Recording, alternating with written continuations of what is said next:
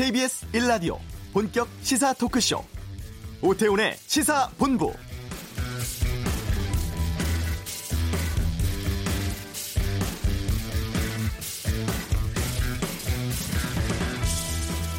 경찰의 1차 수사권에 보다 많은 자율권을 주는 검경 수사권 조정안이 마련되었습니다.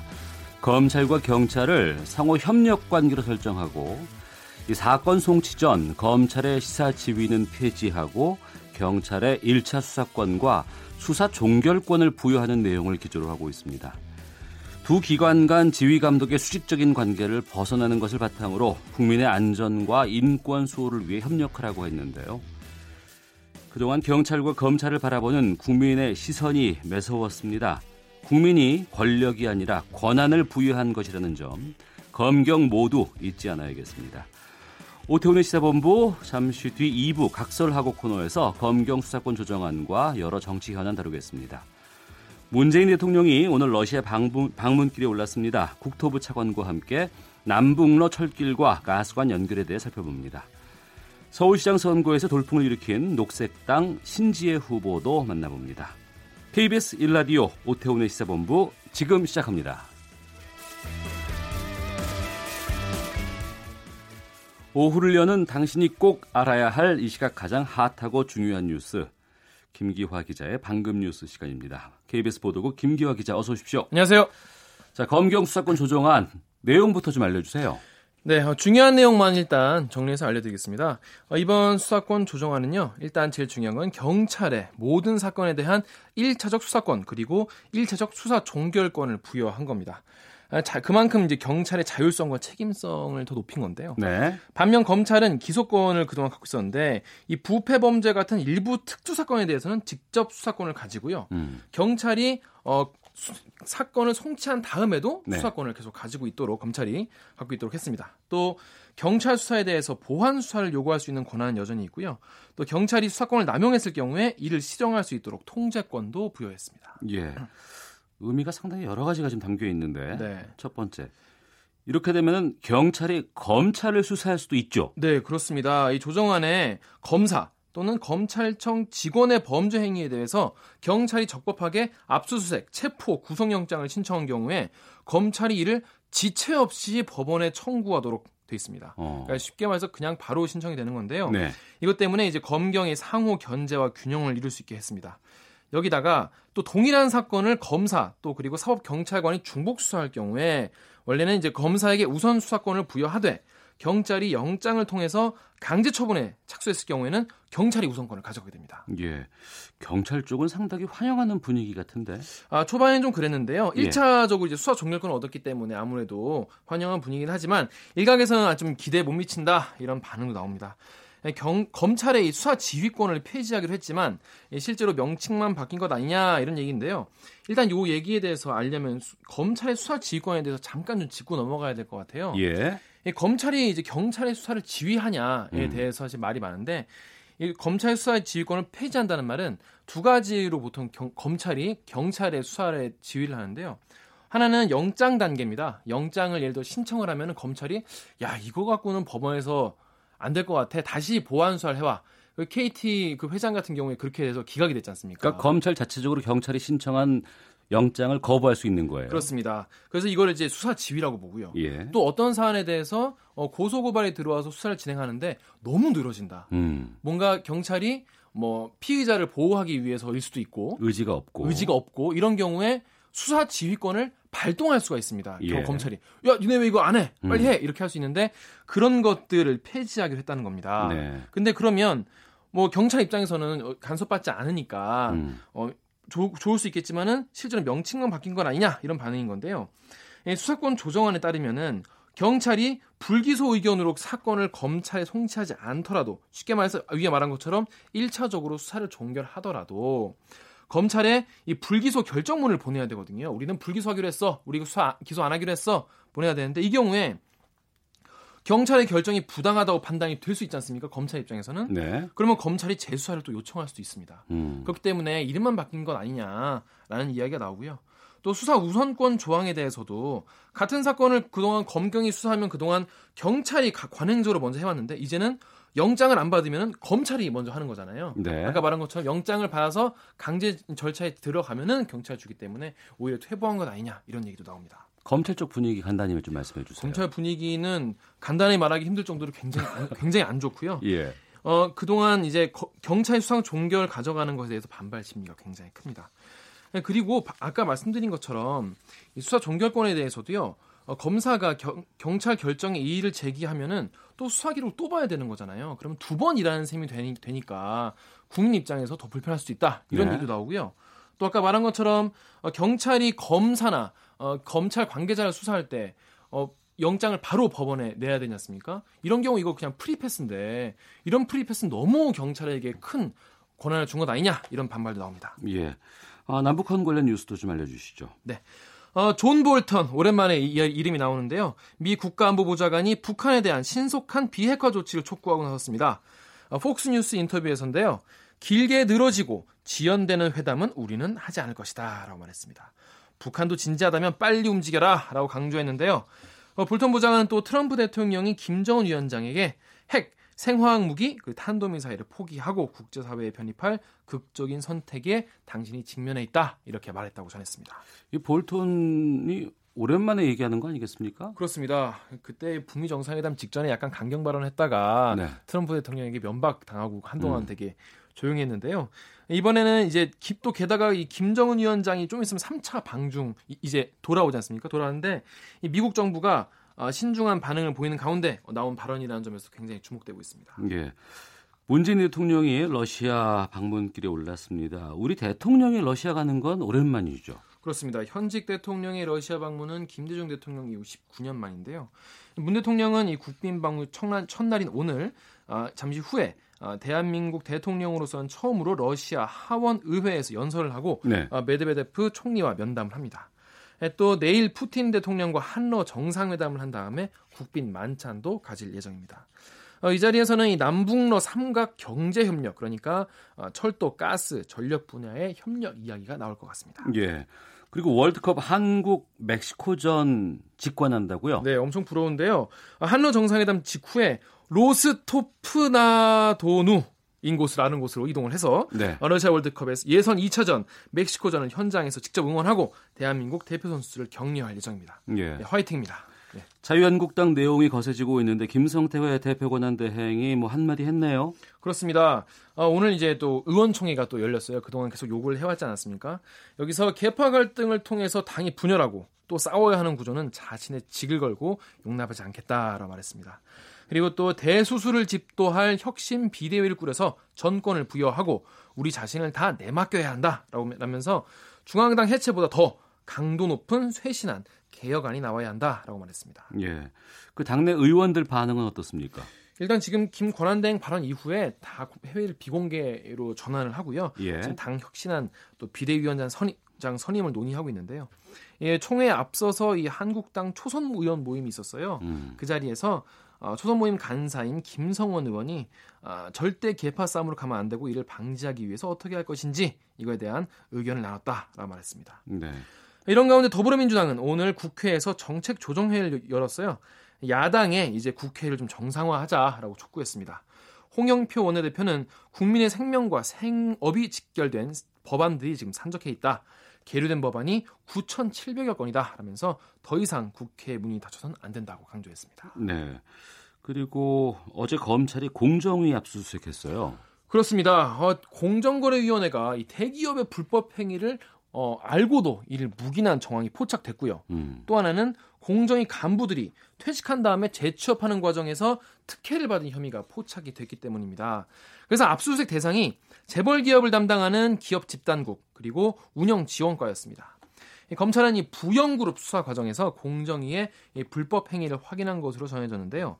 어, 임대주택 분양가를 부풀려서 1조 원대의 부당이득을 올린 사실을 공정위가 알고도 검찰에 고발을 하지 않았다는 겁니다. 검찰은 지금 전속 고발권을 가진 공정위가 고의적으로 이거를 고발 안 하고 사건을 종결한 것 아니냐 이렇게 보고 있습니다. 특히 다른 재벌의 조사 과정에서도 공정위가 이런 식으로 사건을 부당 종결했다고 보고 있는데요.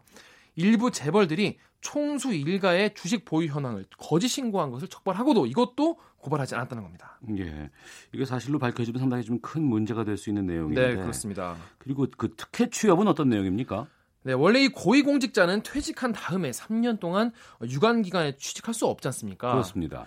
그런데도 퇴직자의 일부가 대기업 등에 재취업을 했다는 겁니다. 검찰은 최근 공정위가 조사한 기업과 개인 115곳의 명단을 확보해서 부당 취업자 여부를 확인하고 있습니다. 알겠습니다. 이 소식까지 듣도록 하겠습니다. 어, 아, KBS 보도국 김기화 기자와 함께했습니다. 고맙습니다. 고맙습니다. 이 시각 교통 상황 듣고 오겠습니다. 교통정보센터의 김민희 리포터입니다. 네, 오전 정체가 풀려가고 있는 도로 위로는 작업 구간 중심으로 더딘 흐름 길게 남은 곳들이 많습니다. 중부 내륙고속도로 양평 쪽으로 남지 부근에서는 2차로를 막고 작업을 하고 있어서 7서부터 6km 구간에서 속도 떨어져 있고요. 더 가서 점촌 함창 일대로도 작업 여파받아 정체입니다. 반대 창원 쪽으로 괴산 부근 2차로에서는 사고가 났습니다. 또 일, 일대로는 작업도 하고 있어서 차량들 더디게 지납니다.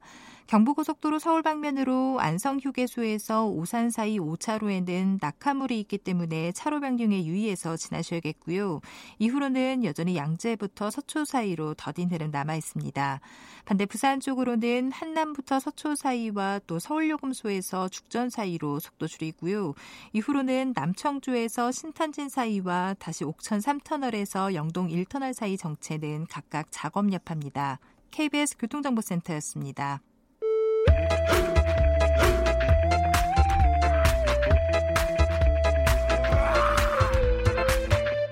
오태우래 시사 본부. 문재인 대통령이 러시아 방문길에 올랐습니다. 남북러 삼각협력을 강조한 배경에는 러시아부터 남한까지 연결될 수 있는 철도, 가스, 전기 산업을 염두에 두었다 이런 분석이 나오고 있는데요. 남북 경협 논의가 본격화되면서 그야말로 유럽과 한반도를 잇는 철길, 도로 연결 등에 대한 기대가 높습니다. 국토부 김정렬 제2차관 연결해서 관련 이야기 나누겠습니다. 안녕하십니까? 예, 안녕하세요. 예, 오태원 아나운서님. 예, 예 반갑습니다. 예. 아, 먼저 그 지난 얘기를 잠시 좀 말씀을 나눠볼까 하는데요. 그 우리나라가 얼마 전에 국제 철도 협력 기구 가입했다는 소식 들었습니다. 네. 어, 요 이와 관련해서 국토부 쪽에서 많이들 애를 쓰셨다고 하셨는데 좀 말씀해 주세요.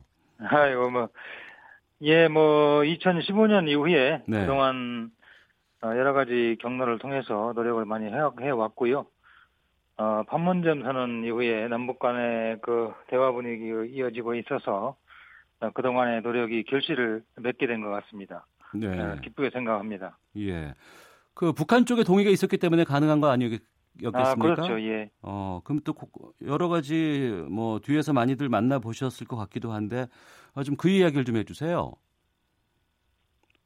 아, 예. 6일, 6월 1일 날 고위급 회담에서 어, 언론에 뭐 공표하거나 이런 거는 하진 않았습니다만은 예. 어, 그때도 또 조명균 우리 지역 그 통일부 장관 수석 대표께서 예. 어, 저희 저도 이제 같이 참여를 했었고 예. 어, 적극적으로 좀 도와달 협조 오, OSJD 가입을 북한에서 협조해 달라는 요청을 했었습니다. 예. 그래서 그 결과 그쪽에서도 긍정적인 답변이 있었고 최종적으로 자기들이 에, 적극적으로 내부 검토를 거쳐서 네.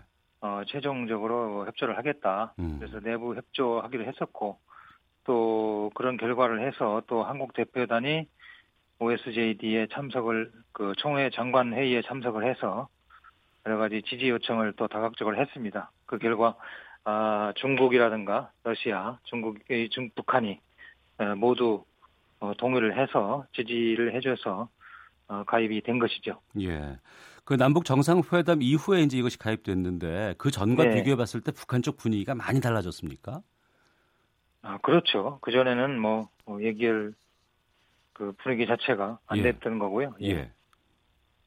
말을 좀 많이 아끼시는 것 같은데 알겠습니다. 뭐 네, 차분차분히 좀 말씀을 좀 나눠보죠.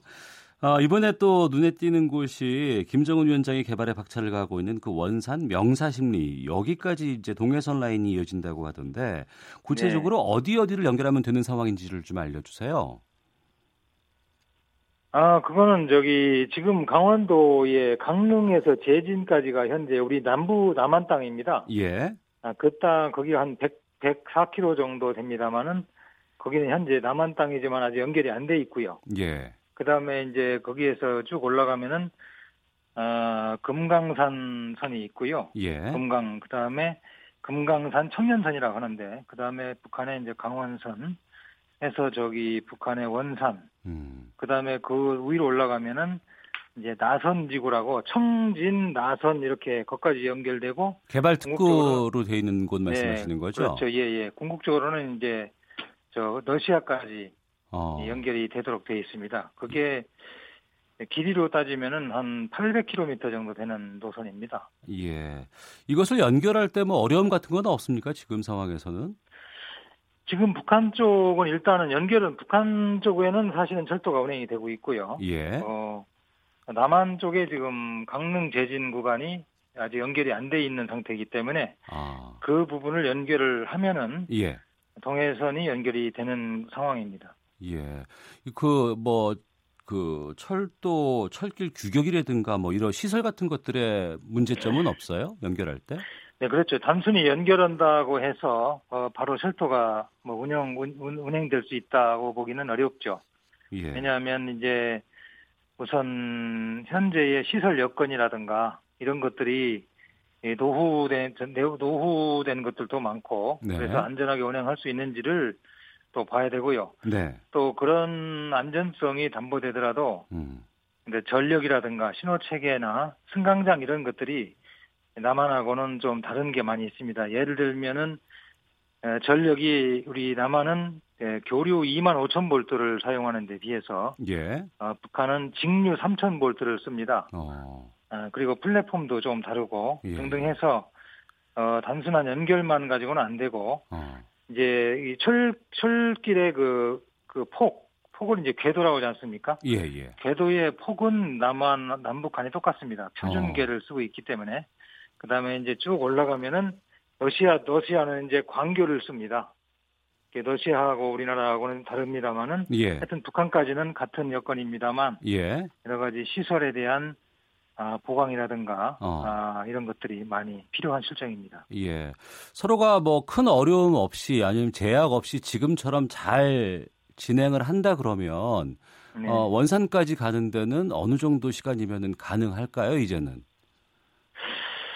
글쎄 지금 뭐 남쪽에 가- 강원산까지 가는 데는 예. 그 강릉 제진 구간 남한 쪽에 에, 그 공사가 완료되면 예. 앞으로 길게 본다면 어, 어느 정도 표준적으로 본다면 한 4년 정도 걸리지 않을까. 빨리 한다면 빨리 예. 한다면 4년이고 늦게 어. 한다면 한 6, 7년 걸리는 그런 어, 소요가 된다고 봐야죠. 예. 강릉에서부터 어, 연결해서 간다고 하면은 아, 그렇군요. 예, 예. 2020년 초 중반 정도만 되면 그렇습니다. 예. 철도를 이용해서 우리가 북한을 예, 자유롭게 다닐 수도 있지 않을까 싶은데 예, 예. 어, 그 김정렬 2차관께서 국토부 교통물류실장 출신으로 알고 있습니다. 네, 그렇습니다. 예. 아직은 좀 뭐 빠를 수도 있겠습니다만 한국과 북한, 러시아로 우리가 이제 이어지는 라인이 개통이 되고 뚫린다고 한다 그러면 네. 지금까지 우리가 이제 해양을 이용한 물류 위주로 갔지 않습니까? 네. 이게 지금. 변화가 오게 되는데 이러면 어떤 것들이 변화가 될지가 좀 알려주세요. 네, 그렇죠. 지금 말씀하셨듯이 우리나라 물류의 한 99.7%가 네, 해운으로 지금 우리, 우리나라가 북한으로 단절된 섬나라이기 때문에 해운으로 이루어지고 있, 고 항공이 이제 0.3% 정도 차지하고 있습니다. 물류 네. 기준으로 보면. 근데 북한과 연결이 된다고 하면은 이제 대륙 대륙 철도망과 연결되기 때문에 네, 지금은 해상으로만 하지만 앞으로는 이제 철도와 해상 이렇게 복합 운송이라고 하고 있습니다. 네, 이걸 이용하면 지금 현재는 이제 예를, 예를, 예를 들어서 독일에서부터 부산항까지 어, 물건, 물건을 수입해 온다고 할 경우에 현재는 한 두 달 정도 걸리고 있습니다. 네, 해운으로. 음. 근데 철도와 해상을 복합으로 운송하면 그거의 절반 정도 걸리게 됩니다. 아 그렇군요. 네. 획기적인 변화가 35일 있겠네요. 정도. 예. 어, 가격도 많이 내려갈 것 같고. 그렇죠. 많이 절감도 되고 시간적인 네, 시간과 이런 것들을 절감할 수 있고요. 예. 네, 그렇습니다. 예. 그리고 지금 우리나라가 이 가스가 참 높은 값에 우리가 수입하는 음. 것으로 알고 있는데, 네, 네. 어, 지금 뭐 문재인 대통령도 이제 러시아 방문하셔서 이제 푸틴 대통령 만날 것 같고, 이 가스관 연결 사업 이야기가 오갈 것 같은데, 어, 네. 이 가스관 연결이라든가 전력시설 연결에 대해서는 지금 어떤 전망 갖고 계시는지도 좀 알려주세요. 네, 그 부분은 요 가스관이나 전력은 또 이제 산업자원부 소관이라서 아, 어, 그래요? 자세한 말씀을 드리기는 좀 어려운 것 같습니다. 예. 그럼에도, 예. 아, 그건 그쪽으로 좀 알아볼까요, 저희가? 예, 예, 예. 저희가 제가 뭐 자세히 정확히 전달을 해드려야 되는데 네. 가스관이나 뭐 이 전력 음, 그런 부분들은 제가 우리 국토부교통부에서 준비하고 있는 부분이 아니라서 아, 알겠습니다. 충분히 말씀드리기가 못해서 죄송합니다. 아, 괜찮습니다. 참을 수 있습니다. 예, 예. 그러면 그 도로망도 좀 중요할 것 같은데 예, 예, 도로망은 어디 어디를 좀 중점적으로 검토하고 있는지요? 예. 검토는 여러 군데 뭐 다 할 수 하고 있고요. 다만 네. 이제 어, 중점적으로 논의될 수 있다고 저희가 보고 있는 부분은 음, 어, 자, 10년 전에 이제 양 남북 간에 합의를 해서 선언된 사업들이 있거든요. 네. 그, 그 사업이 이제 핵심이 개성 평양 간 고속도로입니다. 그게 음. 한 170km 정도 됩니다. 예. 예, 그 고속도로를 그 개보수하는 사업이 하나 있고요. 예. 그 다음에 이제 개성에서 어 평양에서 이제 신의주 음. 그 연- 연결을 해야 되겠죠. 그 다음에 이제 그 평양에서 원산 뭐 이런 도로들이 주요한 검토 대상으로 보고 있습니다. 네. 그리고 지난- 이제 예. 대, 어, 지금 현재 문산에서 개성까지가 사실 단절돼 있는 어, 고속도로이기 때문에 예. 문산 개성까지 고속도로를 제일 먼저 제일 먼저 필요하고요. 네. 그다음에 이제 개성 평양, 그다음에 평양 신의주 그런 정도의 우선순위가 있다고 보면 되겠습니다. 네. 지난번에 그 남북 정상회담 때 네. 김정은 위원장이 이제 그런 얘기를 했지 않습니까? 자신들 예. 쪽에 이제 도로 상의 사정이 좋지 예, 예. 않아서 아, 예. 보여드리기가 좀 송구스럽다는 얘기까지 했었는데 네. 어느 정도로 열악한지도 좀 궁금하고요. 그렇다면 이걸 정상화하는 데는 뭐 상당한 비용이라든가 기간이 필요하지 않을까 우려되거든요. 예. 이게 사실 개성 평양 간 고속도로는 이제 10년 전에 남북 간에 공동으로 현지 조사를 했었거든요. 예. 했었기 때문에 그 상황은 저희가 그 후로 이제 좀 더 악화됐을 것으로 추정하고 있습니다만은 어, 그 수준 자체는 전면적인 개보수가 필요한 실정으로 보고 있습니다. 네. 교량이라든가 터널이라 터널이라든가 음, 이런 것들이 아주 아주 열악하다. 그래서 거의 뭐 전면적으로 개, 개보수를 해야만 어, 되는 그런 실정에 있다고 보고 있습니다. 그리고 그런 비용이나 기간 같은 것들은 네. 이제 좀 더 그 여러 가지 세부 설계를 해봐야 좀 나올 수 있는 것이고 음, 또 현재 단계에서는 이제 말 명확히 말씀드리기가 어려운 그런 측면이 있습니다. 왜냐하면은 이제 그 현물 그러- 그러니까 한국 같은 경우는 토지를 보상해야 되지 않습니까? 예, 예. 북한의 경우에는 이제 국유화되어 있기 때문에 음, 어떤 현물 출자도 가능하고요. 예. 또 어느 정도의 이제 그 고속도로의 급 수준 자체를 음, 어 이제 어느 정도 이게 고급적으로 또 뭐 속도를 몇 킬로 정도 속도를 이제 표준 속도로 잡을 것이냐 이런 거에 따라서 네. 이제 기반 공사라든가 설계 내용들이 다 달라지기 때문에 음. 획일적으로 말씀드리기가 어렵기 때문입니다. 예. 예. 알겠습니다. 아, 그리고 앞으로 이제 남북 공동 조사 이제 아마 남북 간 실무 협의를 이제 곧 개시될 것 같은데요. 네. 어, 실무 협의를 통해서 이제 그런 것들이 이제 서로가 그 수요와 수준 자체를 그 이제 합의가 되고 또 조사 아, 기- 공사 기간이라든가 이런 것들이 예, 어느 정도 정리가 되면 네. 세부적인 내용들이 아마 파악될 수 있을 것으로 이렇게 보고 있습니다. 예. 아, 그리고 이제 그 대한항공 관련돼서 좀 질문을 드릴까 하는데요. 아, 어, 예, 예. 그 조영호 회장 부인 이명희 씨 이제 두 번째 구속영장 예, 기각됐습니다. 뉴스 네. 접하셨죠? 아, 그렇죠. 예. 예. 어, 대한항공 일가들의 여러 가지 불법적인 행위들이 지금 계속 연일 보도로 나오고 있는데 어, 이 일련의 사태들을 어떻게 보셨는지 좀 말씀해 주세요. 아, 네, 그 대한항공 뭐 진에어 뭐 등 관련해서 국민들의 정서가 아주 뭐 갑질에 대한 뭐 분노 정도라고 볼 수 있겠죠. 네. 그런 사회적인 분위기 같은 것들이 예, 충분히 인식이 되고 있고요. 또 어떤 이 뭐 조그마한 잘못이라 하더라도 투명하게 음. 네. 이렇게 기업에 대한 엄격하게 공정하게 음. 이렇게 해야 된다는 그런 국민적인 요구가 비등하고 있다는 것을 그렇게 느끼고 있습니다. 예. 그 조현민 씨 불법 등기 이사 문제로 그 진에어 면허 취소와 관련한 여러 가지 조사들 이루어지는 것으로 알고 있습니다. 현재 지금 진척 상황을 좀 알려 주세요. 네, 이제 저희가 우선은 이제 사실관계를 확인하기 위해서 소명 자료를 여러 차례 제출을 받았고요. 예. 그래서 사실관계를 이제 100%는 아니, 아닙니다만은 음. 아, 상당 부분을 확인을 해왔습니다. 네. 그리고 그거를 바탕으로 해서 이제 아, 내부적인 법리 검토뿐만 아니라 아, 외부의 이제 전문 도펌에 음. 에, 법리 검토를 의뢰해서 어, 진행을 해왔습니다. 그래서 지금 현재 나름대로 이제 최종적으로 정리를 해야 되는데 네.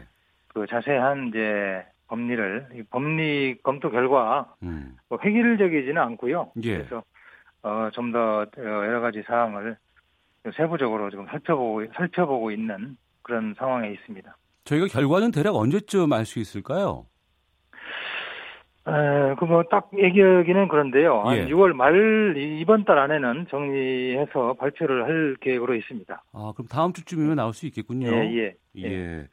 어, 지금 뭐 면허를 취소해라라는 요구도 있고 또 뭐 고용이라든가 여러 가지 부분들이 있기 때문에 뭐 운항 정지다, 뭐 과징금 정도다, 뭐 이렇게 가름될 거라는 관측도 많이 있던데. 그거는 뭐 아직 정해진 거는 전혀 없고요. 어, 예. 과징금이니 뭐 부분 운항 정진 이런 언론 보도도 있었습니다만은 예. 어, 사실 관계가 아니라는 점을 저희가 이제 뭐 해명자로도 배포했고 실제로 이제 이거는 뭐 법리 검토를 완결을 하고 사실관계를 모두 픽스시킨 다음에 네. 결과가 나오는 부분이기 때문에 음. 아직 어떤 저 처분을 내릴 것인지에 대해서는 예, 결정한 바는 아직 없습니다. 그 대한항공의 국적기를 취소하라는 청원이 청와대 국민청원에 접수까지 돼 있는 상황으로 알고 있습니다. 네. 차관께서 보시기에는 이 대한항공 사태 어떻게 마무리를 지어야 된다고 보시는지 말씀해 주시죠. 예, 우선은 저 항공사에 대한 면허 관리 부분에 대한 허점이나 이 허점이 이 없게끔 해야 되고 또 대한항공이나 진에어 등에 대한 어떤 봐주기 의혹 어, 등에 대해서 어, 국민적으로 어떤 불신이 있기 때문에 예. 예, 그런 부분이 충분히 해소될 수 있는 예, 방, 방향으로 어, 고민을 하고 있습니다. 그리고 이제 항공사에 대한 이번 사태를 계기로 해서 어, 대한항공뿐만 아니라 여러 가지 여러 뭐 아시아나라든가 여러 LCC 등등의 항공사에 대한 관리 감독 체계에 대해서 네. 좀더 투명성을 제고시켜야 된다고 그렇게 보고 있고요. 예. 또 항공사들의 영업 뭐 환경이라든가 또 이런 것들에 대한 공정하고 음. 투명하게 경쟁할 수 있는 어, 그런 구조가 조성될 수 있도록 제도 개선도 필요하지 않을까 이렇게 보고 있습니다. 예. 이 조현민 씨의 갑질, 뭐 욕설 파문으로 이게 등장을 했습니다만 상당히 오랜 기간 지속된 문제로 지금 드러나고 있거든요. 뭐 국토부 내 이른바 뭐 칼피아라고 하는 뭐 사람들이 있다는 의혹도 있고 어, 네. 봐주기 의혹에 대해서 뭐 여러 가지 지적들도 많이 나옵니다. 국토부 내부 직원들에 대한 감사가 진행 중에 있는지도 궁금하고 어떻게 좀 해야 될지 끝으로 말씀 네, 부탁드리겠습니다. 그 부분은 이제 저희 감사 아, 감사관실에서 별도로 내부적으로 철저히 사실관계를 에, 확인을 하고 있고 예. 또 어떤 업무 처리가 적정하지 않았는 적정했는지 음. 여부에 대해서 이제 감사가 또 그 우리 실무부서의 라인이 아니고 네. 별도의 독립된 감사부서에서 어, 진행을 하고 있습니다. 다만 저희가 이제 실무적으로 이렇게 뭐 저 내부적으로 보면 감사 차원이 아니고 예. 저희 라인 차원에서 보면 이제 그런 오해가 생긴 요인이 뭐 대- 전에 어, 대- 어, 땅콩 소위 예, 조회나 땅콩 사태 때부터 음. 그 감독관들이 대한항공 출신들이 많지 않느냐 네. 뭐 이런 것들도 있고요. 또 우연히 또 조사라든가 이런 것들을 처분하는데 시간이 오래 걸리지 않았느냐 음. 이런 것들이 복합적으로 작용한 것 같습니다. 네.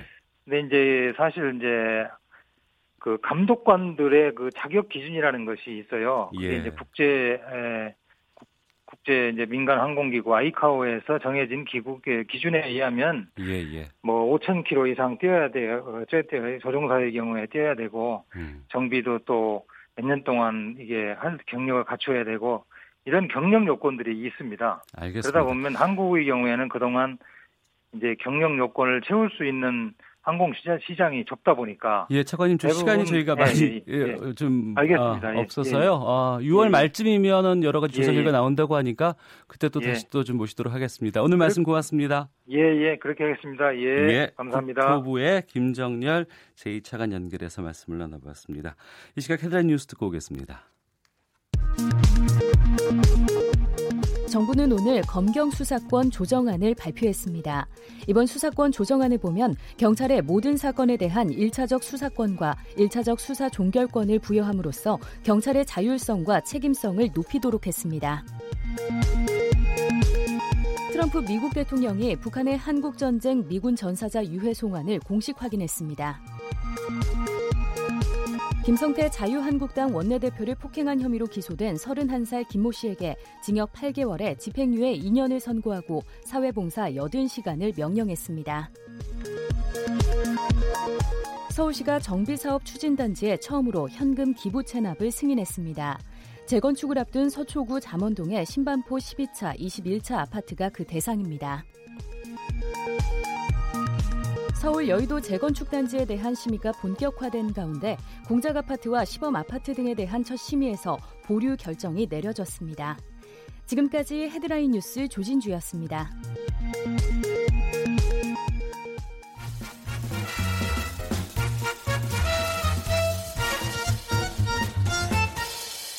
오태훈의 시사 본부. 신나게 뛰어놀고 마음껏 꿈을 키울 수 있는 나라를 만들기 위해 열심히 노력할게요. 고맙습니다. 광주의 한 초등학교 학생이 최근에 이러한 내용의 편지를 받았다고 합니다. 무등초등학교 5학년 2반 신은채 학생 연결해서 편지와 관련한 내용 듣겠습니다. 신은채 학생 나와 계세요? 안녕하세요. 예, 반갑습니다. 먼저 이 편지를 누구에게 어떤 내용으로 받았는지 어떻게 썼는지를 좀 말씀해 주시겠어요? 어, 문재인 대통령님께 편지를 썼고, 예. 내용은 저희 반에서 요즘 판문점 선언에 대해서 공부를 하고 있는데, 네. 공부를 하고 나니 문재인 대통령님이 얼마나 애쓰시는지 알게 되었고, 어. 여자보다 더한 갈대 같은 마음을 가진 트럼프 대통령님과 깐깐한 김정한 위원장님을 상대하느라 많이 힘드시죠? 이런 내용으로 썼습니다. 여자 같은 마음에 갈 때보다 심한 트럼프 대통령과 깜깜한 김정은 위원장 어, 그 가운데서 힘드실 것 같았어요. 네, 어. 그런데 답장이 온 거예요. 맞죠? 네. 언제 왔어요, 답장이? 어, 한 일주일 전쯤에 왔던 것 같아요. 예. 그 답장을 잘 보관하고 있습니까, 지금도? 정말 잘 보관하고 있고 저희 집에선 이미 갑으로 남기기로 결정이 났습니다. 아, 그래요. 네. 어. 그럼 친구들과 같이 받은 거예요? 아니면 어, 신은채 학생만 받은 거예요? 친구들과 같이 가는 거예요. 아, 그렇군요. 어, 선생님이 먼저 이 평화, 새로운 시작, 이러한 내용의 수업을 했다고 들었어요. 네, 맞아요. 어, 이 수업은 어떻게 받게 되셨는지 수업하면서 기억에 남는 부분이 있다면 좀 알려주세요. 어, 아무래도 마지막에 한 음. 문재인 대통령님께 편지를 쓴 게 가장 기억에 남아요. 근데 아 수업 시간에 편지를 써야 되겠다라고 생각하셨군요. 네. 어 그러면 같은 반 학생들 모두가 각자 한 장씩 대통령에게 보낸 거예요. 네. 어. 그 내용을 그러면은 신은채 학생이 어떻게 썼는지 무슨 내용을 갖고 있는지도 좀 알려주세요. 개인만은. 음, 저는 평화를 바위 틈에서 피어난 꽃이라고 생각하고 예. 꽃을 바위 틈에서 피어나는 게 어려운데 힘들게 어. 노력해서 결국 피어난 것처럼 우리의 평화도 73년 동안 잠자코 있다 슬슬 깨어난 거잖아요. 예. 매일 피곤하고 찌뿌둥해도 노력해 주셔서 너무 감사해요. 예. 밥이 보약이라는 말이 있으니까 끼니 거르시지 마시고 꼭꼭 챙겨 드시길 바라요. 이렇게 썼습니다. 아, 대통령의 건강까지도 걱정이 되셨군요. 네, 예. 직접 손편지로 보낸 거예요? 네, 어, 뭐 이메일이라든가 청와대 게시판 같은 것도 많이 있잖아요. 네. 어, 근데 주소랑 이런 건 어떻게 하셨는지도 궁금하네. 그거는 네이버에 검색해 보니까 나오더라고요. 아, 그래요? 청와대 네. 주소는 네이버에서 확인하고. 네, 어. 근데 직접 이렇게 다 받으실 거라고 생각하고 보내신 거예요? 아니요. 그러면요. 그냥 썼는데 예. 맞더라고요. 어.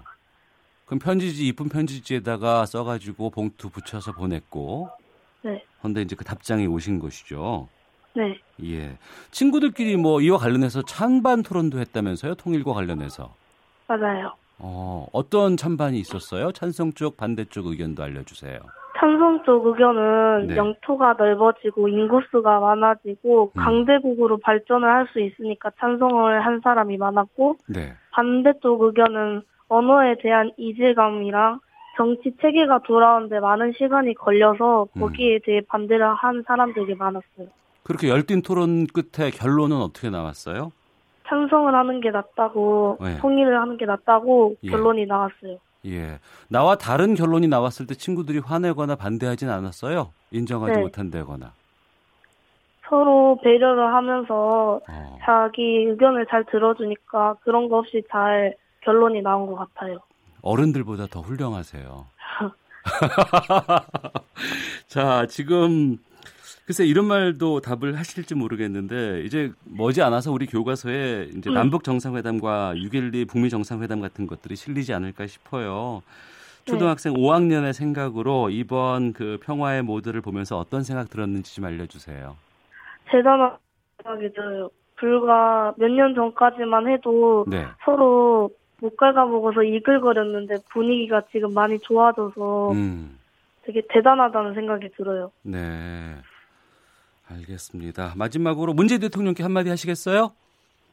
저희를 위해서 이렇게 힘써주셔서 너무나도 감사하고 저희는 이제 문재인 대통령님이 가는 길을 힘껏 응원하도록 하겠습니다. 예, 러시아에 지금 계실 가실 것 같은데 가시는 네. 길에 꼭 전하도록 하겠습니다. 고맙습니다. 네. 예, 어른보다 훌륭한 무등초등학교 5학년 2반 신은채 학생과 함께 말씀을 나눠봤습니다. 자, 시사본부 1부 여기서 마치겠고요. 뉴스 들으시고 잠시 후 2부에서 계속 이어가도록 하겠습니다.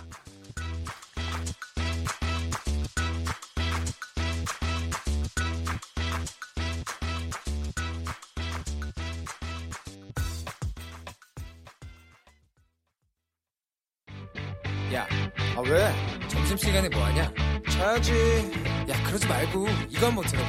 아, 뭔데? 지금 당장 라디오를 켜봐 나른한 오후 깨울 시사 토크쇼 모두가 즐길 수 있고 함께하는 시간 유쾌하고도 신나는 시사 토크쇼 오태훈의 시사본부. 경찰이 불쾌하면 안 되지. 어. 아, 내가 잘못했네. 아, 내가 큰 실수를 할 뻔했어. 아, 우리, 우리 공수장관 정말 대단하시네. 아니, 내가 대한민국 이렇게 검사가 정말 경찰을 아주 불쾌하게 할 뻔했어. 내가, 내가 아주 큰 실수를 할 뻔했구만. 내가 잘못했어, 내가. 어? 그 경찰들이 불쾌할 수 있으니까 일단.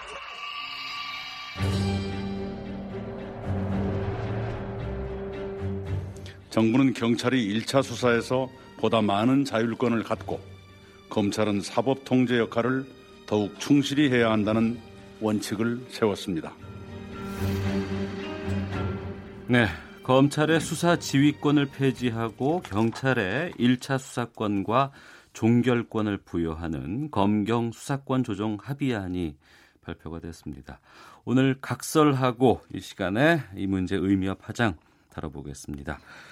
어, 더불어민주당 최민희 전 의원 또 자유한국당 김용남 전 의원 두 분과 함께합니다. 어서 오십시오. 네, 안녕하세요. 예. 어, 김영남 의원께서 검찰 출신이시잖아요. 예. 이번 그 검경 수사권 조정안 이게 어떤 것인지를 좀 소개를 해주세요.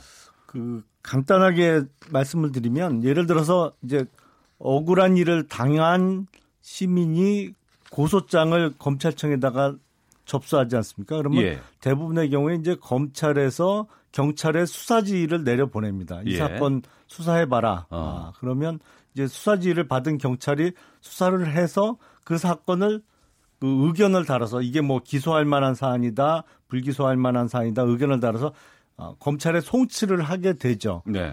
아, 근데 사실은 그 통계를 좀 말씀을 드리면 지금 검찰의 수사지휘권, 우리나라 형사소송법에는 검찰은 경찰을 지휘해서 수, 수사를 할 수 있도록 되어 있습니다. 근데 예.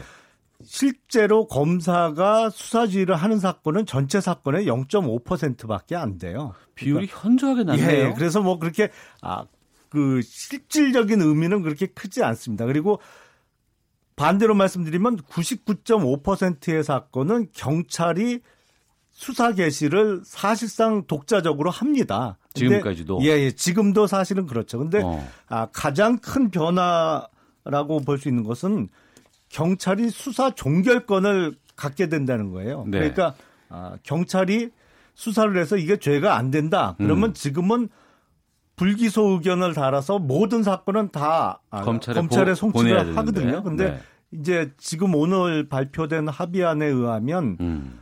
기소할 사건은 어차피 검찰에 보내야 되지만 네. 아, 불기소할 사건은 경찰 단계에서 이제 종결할 수 있- 있게 된다는 것이죠. 음. 아, 그래서 가장 큰 변화라고 볼 수가 있는데 근데 이게 기본적으로 형사소송법을 바꿔야 되는 입법 사항의 문제이기 때문에 국회로 가야 되겠네요. 예, 결국엔 정부에서 뭐 법무부하고 그 경찰하고 합의했다고 해서 끝날 문제는 아니고 국회에서 입법이 돼야 되는 사안입니다. 예.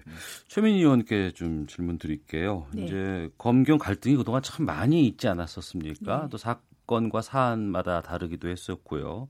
그리고 이번에 그 발표한 상황을 보면은 검경 관계를 수직 관계에서 상호 협력 관계로 바꿨다 이렇게 얘기가 나왔는데 바꾸려고 했다. 예. 뭐 이런 건데 사실은 구속영장 청구권, 그러니까 기소 독점권이나 이런 문제는 헌법 개정 사안이잖아요. 예. 그러니까 이건 지금 하려고 해도 불완전한 것일 음. 수밖에 없고요. 예. 어, 그리고 아까 0.5% 말씀하셨잖아요. 음. 그런데 그 0.5%가 주요한 사건, 정치 사건, 뇌물 비리, 경제 사범 이런 거기 때문에 네. 어, 사실상 나머지 99.5%는 뭐 일반 민생 사범이라든지 음. 뭐그 흔히 잡범이라고 하는 그런 영역의 건에 대해서는 검찰이 그렇게 뭐 크게 관여할 필요가 없었겠죠. 네. 관여할 필요가 있는 건 다 관여했다 이렇게 음. 보시면 되기 때문에 수사 지휘권이 일단 정부 안에서는 폐지되는 것이라 경찰에게 수사의 권한이 많이 넘어간 건 맞습니다. 그런데 예. 결정적으로 이제 구속 영장 청구권, 음. 영장 청구권은 논의가 되지 않았기 때문에 이것도 불완전한 거고요. 예.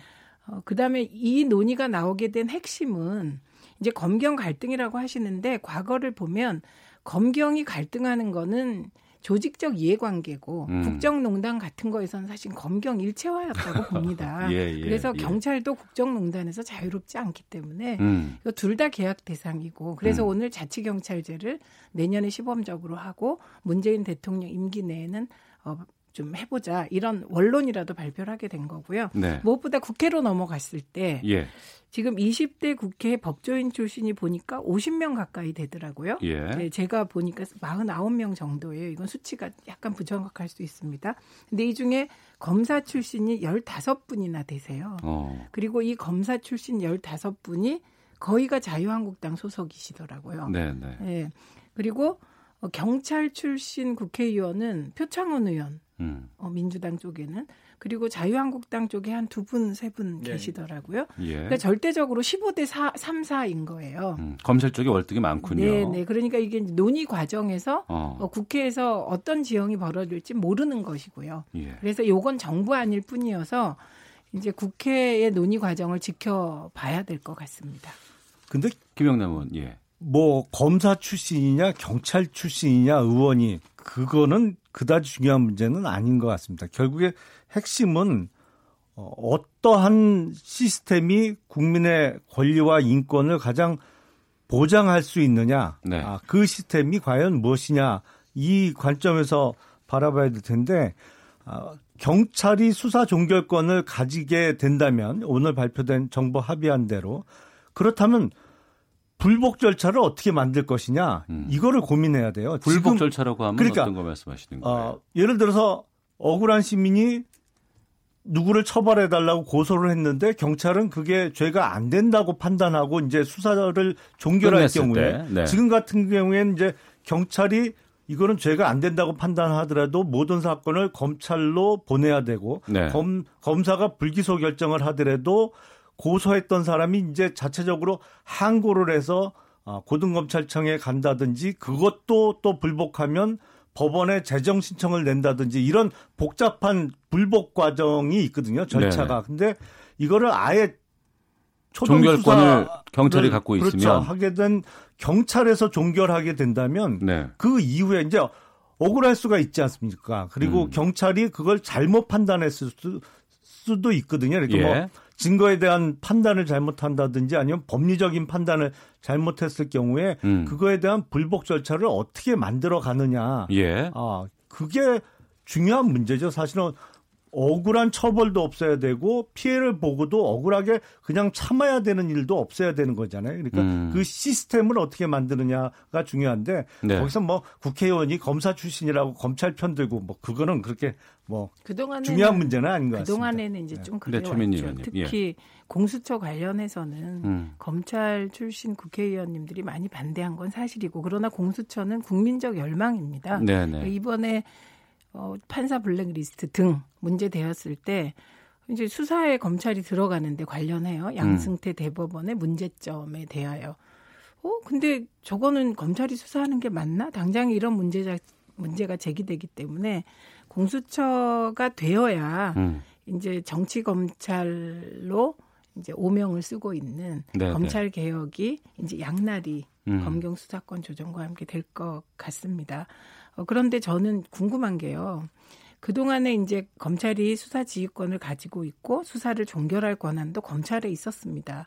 그런데 그럼 과연 그동안에 검찰이 수사 지휘권을 가지고 있고 이랬을 때 국민들께서 내 인권이 보장되는 체제였다고 생각하느냐 예. 이게 중요한 것 같아요. 음. 검찰이 어, 과거 우리가 촛불 과정에서 보면 촛불혁명 과정에서 보면 개혁 1순위가 검찰이었거든요. 이거는 경, 검찰이 나를 옥죄는 기관이지 나의 인권을 보장하는 기관이라는 생각은 거의 없었던 것 같아요. 음. 그러니까 이게 원론적 문제 인식이 있다. 이 점에 대해서는 그 김용남 의원님께서도 인정해 주셔야 될 것 같고요.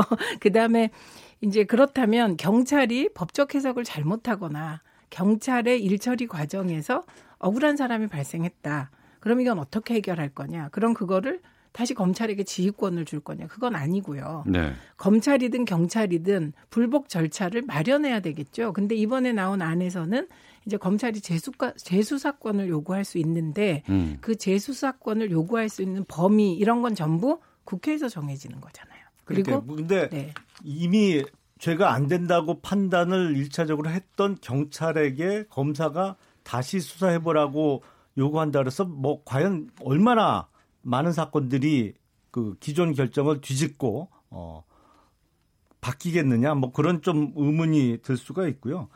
그리고 이제 그 최 의원님께서 공수처 말씀을 하셨는데 제가 보기에는요 공수처는 무용지물이 될 가능성이 매우 높습니다. 왜냐하면 우리나라 이 환경상 공수처를 만들었다고 하더라도 네. 정말 정치적으로 논란이 되는 사건은 어차피 특검 가야 돼요. 그뭐 예를 들어서 공수처를 진작에 만들었다고 쳐서 박근혜 정부 당시에 공수처가 있었다고 하면 그 예를 들어서 뭐 최순실 사태 같은 게 터졌을 때 당시 박근혜 대통령이 임명했던 공수처장이 있는 공수처에 수사를 맡기시겠어요? 그 결과에 승복하셨겠습니까? 민주당 쪽에서는 반대로 생각하면 지금 뭐 문재인 정부나 이 이후에 어떤 정부가 들어설지 모르겠지만 어차피 우리나라 정치 풍토에서는 대통령이 임명한 공수처장보다는 진짜 정권의 핵심이 관련돼 있는 정치적인 사건이 터졌을 때는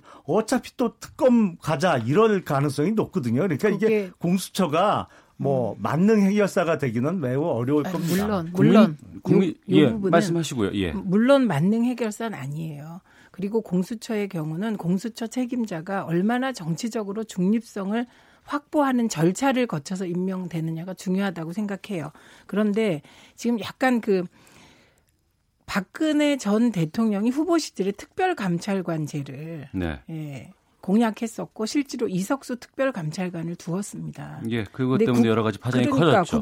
국정농단의 과정에서 그나마. 이석수 감찰관이 나름 자기 역할을 하다가 쫓겨나면서 이 파장이 커진 거거든요.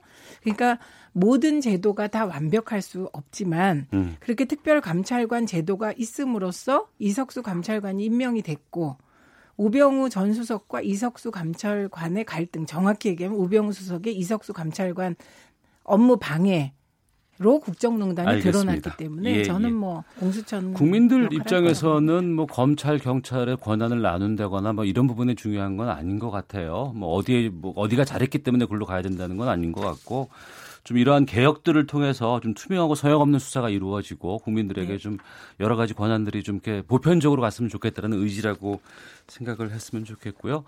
뭐 다음 기회 공수처 관련된 얘기도 좀 다뤄보도록 하겠습니다. 그리고 이번에 그 검찰 인사도 하나가 나왔었는데 윤석열 서울지검장은 유임됐고 아 그리고 이제 어, 윤대진 서울중앙지검 1차장이 주목받았어요.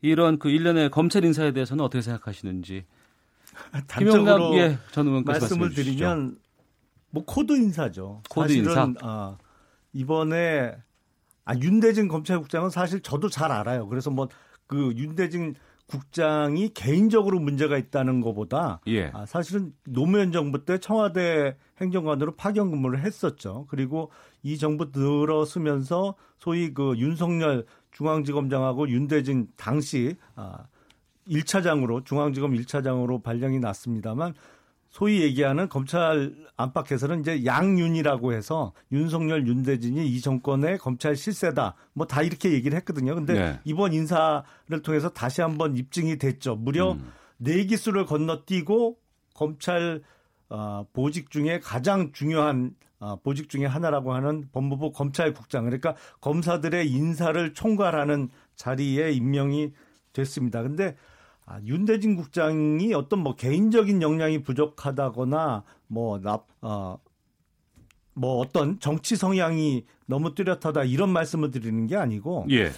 그 기존 인사 패턴을 너무 어, 흔들고 음. 그리고 누가 봐도 이렇게 검찰 안팎에서 이 정권의 검찰 실세라고 소문난 사람을 이렇게 그냥 파격적으로 임명을 하다 보니까 아 이게 검찰도 준사법기관인데 이 정치권에 너무 흔들리는 것이 아니냐 이런 네. 걱정들이 안팎에서 나올 수밖에 없거든요. 그러니까 아, 그런 의미에서 조금 뭐랄까요, 뭐 오얏나무 밑에선 가끔도 고쳐매지 않는다고 오해받을 수 있는 여지는 안 두면서 인사를 했으면 더 좋지 않았을까 합니다. 근데요 검찰을 코드 인사 안 하면 어떡합니까? 음. 그러면 박근혜 대통령 때 뭐 이랬던 우병우 사단을 하겠습니까? 아니면 김기춘 실장 사단을 하겠습니까? 그래서 저는 그 검찰의 코드 인사다 이 말은 인사를 정체성에 맞게 잘했다. 이런 것으로 받아들여야 될 것 같고요. 예. 그다음에 정치권에 휘둘리는 게 아니죠. 이건 청와대가 인사하는 거 아닙니까? 법무부 장관하고 같이. 그래서 음. 저는 코드 인사라는 말은 그 박근혜 대통령은 검찰 인사할 때 박근혜 코드로 하는 거고 문재인 대통령께서는 문재인 대통령 코드로 하는 거라 이게 비판의 기준이 되는 건 아닌 것 같습니다. 다만 그 일반적인 검찰의 승진에 관한 원칙이 있을 거예요. 그런데 그 원칙에 따르면 기수별로 순서대로 가는 거 아닙니까? 네. 그런데 그 기수를 너무 뛰어넘는 게 아니냐. 음. 그러니까 지나치게 파격 승진이 아니냐. 어쩔 수 없잖아요. 예. 왜냐하면 그 사실 우병우 전 수석과 김기춘 실장이 정치 검찰의 대명사가 됐고 법비 국정농단의 대명사처럼 되어 있는데 김기춘 우병우 수석 이 두 분이 지배했던 검찰이 개혁되려면 저는 그런 파격적인 승진도 필요하다고 생각합니다. 개혁을 위해서는 파격이 예, 전제가 되어야 된다. 어, 개혁 코드 인사고 결국은 이, 이 개혁 코드가 잘 됐냐 잘못됐냐 그거를 뭐 지금 판단할 수는 없죠. 예, 그러나 알겠습니다. 뭐 저는 코드 인사는 잘 된 거다 음. 이렇게 생각합니다. 그 검경 수사권 조정안에 대해서는 여당 쪽에서는 환영하는 입장으로 나왔고요. 한국당은 지금 아직까지 논평이 없어요. 아, 그리고 이것이 이제 입법의 문제로 넘어오게 되면 이제 국회에서 다뤄야 될 것 같은데 여기에 대해서 좀 마무리 발언해 주시고 다음 주제로 넘어가죠. 지금 자유한국당이 김성태 원내대표 그러니까 당 대표 권한 대행이죠. 예. 어, 김성태 원내대표가 내놓은 소위 쇄신안 김성태. 뭐, 김성태. 네. 그러니까 뭐 원내 중심 정당으로 가자 뭐 그러면서 중앙당 해체하자 뭐 이거와 관련해서 지금 10시부터 의원총회를 하고 있거든요. 그래서 예, 예, 예. 의원들이 다 그 의총장 가 있는 모양이에요. 여기엔 정신이 없군요. 아직까지는. 그래서 지금 이 검경 음. 아, 조정안에 대해서 논평이 아직 준비가 안 돼서 못 나오고 있는 것 같은데 예. 뭐 입장이 나오지 않을까 싶고요. 결국엔 아, 형사소송법 을 비롯한 어, 법률 개정 사안이기 때문에 국회에서의 이제 논의를 지켜봐야 될 것 같습니다. 근데 국회가 지금 언제 움직일까요? 지금 뭐 전혀 넉넉히 있어서 이거 아무것도 안 다룰 것 같은데. 일단 원 구성부터 돼야 뭐 하반기 국회가 돌아가기 시작하겠죠. 지금 예. 원 구성 합의가 아직 안 돼 있는 상황이라 국회 의장도 지금 없는 상황이죠. 그렇죠. 예. 그러니까 저는 자유한국당이 예. 지금 국민의 신뢰를 회복하는 방법이 음. 그러니까 내부를 단속하고 우리 내부에 정리할 게 있으니 국회는 좀 쉬자 이런 태도로 비치면 되게 곤란할 것 같습니다. 신뢰를 네. 회복하는 과정이 우선 지금은 국정을 협 국정에 협조하는 모습을 보일 때 음. 어, 신뢰가 회복될 것 같고 이건 무슨 말이냐면 되게 우리가 그 역사서도 보면 어떤 정권이 한 부분을 잘했을 때 이제 다른 사람의 지분을 가져오게 되잖아요. 이런 상태에서 과거의 지분을 주장하는 건 어리석은 거고요. 예. 이제 가져간 것, 그러니까 자유한국당 입장에서 빼앗긴 걸 찾으려면 음. 어, 그 잘하는 부분으로 뛰어 들어가서 예, 예. 지분을 다시 가져와야 되는 거잖아요. 그래서 저는 빨리 원구성에 협조하고 음. 그다음에 민생 법안을 통과시켜 주고 그리고 더 좋은 최저임금 대책을 마련해서 제안을 제시하고 네. 그거를 국회 내에서 입법화하는 모습을 보여주는 것이 더 중요한 것 같아요. 국회 내 얘기는 저희가 잠시 뒤에 마구 할 거예요. 네. 조금만 기다려 주시고요. 자, 그럼 여기서 헤드라인 뉴스 듣고 기상청 교통정보센터까지 들렀다가 계속 이어가도록 하겠습니다. 송영무 국방장관과 매티스 미 국방장관이 오는 28일 한국에서 회담을 갖습니다. 환경부가 중국 장수성의 환경보호청과 환경산업 기술 협력을 맺고 미세먼지 저감 실증 사업을 실시합니다. 이명박 정부 시절 경찰의 댓글 공작을 자체 수사하고 있는 경찰이 당시 보안 정보 홍보 담당 경찰관들과 이들의 지인 등 126명이 댓글 조작에 동원된 정황을 파악했습니다. 분양형 호텔 등 수익형 부동산을 분양할 때 광고와 구별되는 별도의 분양 공고를 내게 하는 방안이 추진됩니다. 러시아 월드컵 한국과 스웨덴전이 열렸던 18일 치킨과 피자 업종의 결제액이 평소보다 2배 이상 증가했던 것으로 나타났습니다. 지금까지 헤드라인 뉴스 조진주였습니다. 이어서 기상청의 송소진 씨입니다. 오늘의 미세먼지 정보입니다. 맑은 하늘만큼 대기질도 괜찮은 상태입니다. 미세먼지 농도는 전국이 보통에서 좋음 단계를 보이고 있고요. 초미세먼지 농도가 수도권과 충청 그리고 전북 일부 지역에서 나쁨 단계로 나타나고 있는데 나쁨의 기준인 37 마이크로그램을 살짝 웃돌고 있는 정도입니다. 오늘 미세먼지 농도는 대부분 보통 단계를 유지하겠는데요. 다만 일부 중부 내륙 지역에서 농도가 다소 높아질 가능성이 있습니다. 지금 볕이 뜨겁게 내리쬐고 있습니다. 낮 동안 자외선 차단에 각별히 신경을 쓰셔야겠습니다. 한낮 기온은 서울, 부산, 강릉 29도, 대전, 광주 30도, 대구 31도까지 올라 어제보다 조금 더 덥겠습니다. 주말까지 대체로 맑은 가운데 30도를 조금 웃도는 더운 날씨가 이어지겠고 다음 주 화요일에서 수요일 사이에 전국에 장맛비가 내릴 전망입니다. 현재 서울의 기온은 27.5도입니다. 미세먼지와 날씨 정보였습니다. 이어서 이 시각 교통 상황을 KBS 교통정보센터 김민희 씨가 전해드립니다. 아직 오후 정체가 늘기 전이라 도로 정체는 작업 구간 중심으로 대부분 이어지고 있습니다. 청주 영덕간 고속도로는 영덕 쪽으로 구병산 하이패스 전용 요금소에서는 작업을 하고 있는데요. 이 여파로 이 일대 2km 구간에서 정체입니다. 더 이동해서 화서에서 남상주 사이로도 내서터널 안에서 하는 작업 때문에 차량들 더디게 지납니다.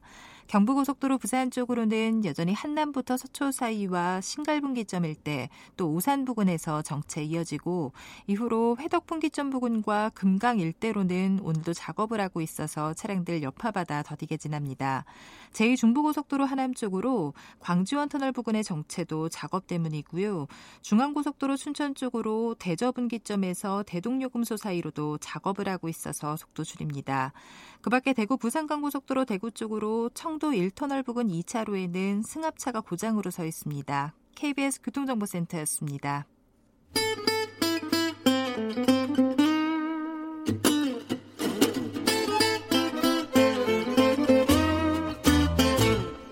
오태훈의 시사본부. 정치권의 말말말을 다룹니다. 각설하고 더불어민주당 최민희 전 의원, 자유한국당 김영남 전 의원 두 분과 함께 말씀을 나누고 있습니다. 아, 지방선거의 후폭풍이 거셉니다. 네. 특히 이제 그 자유한국당 쪽 또 바른미래당 뭐 여, 이런 쪽이 좀 상당히 지금 문제가 많이 나오고 있고 홍준표, 유승민, 안철수 전 대권 주자들 다 사퇴를 했습니다. 음. 어, 자유한국당은 현재 앞서서 의원총회 하, 고 계신다고 말씀하셨는데 10시부터 시, 어, 작한 걸로 알고 있습니다. 저희가 듣기로는 네. 그 의총이 뭐 1박 2일로 넘어가고 뭐 이러지 음. 않을까라고 지금 계속 전망들이 나오고 있어요. 상당히 분위기가 좀 험악할 것 같다는 얘기도 들리고요. 그게 김성태 예, 의원이. 예, 김성태 원내대표도 충정이었겠지만 네. 이 상황에서 대책이 빨리 나오고 대책을 빨리 발표한 게 실책인 거죠. 아 김성태 대표가 중앙당 해체 같은 네, 것들을 네. 너무 빨리 터뜨렸다. 그러니까 이게 그렇게 중앙당 해체로 해결될 사안이었으면 음. 이렇게 깊은 문제점이 드러나겠습니까? 그러니까 네. 거꾸로 된 거죠. 저런 그 몇 날 며칠이고 토론하고 뭔가를 한 다음에 진지한 결론을 내놔야 되는데 이게 너무 빨리 쉽게 대책을 내놨다. 예.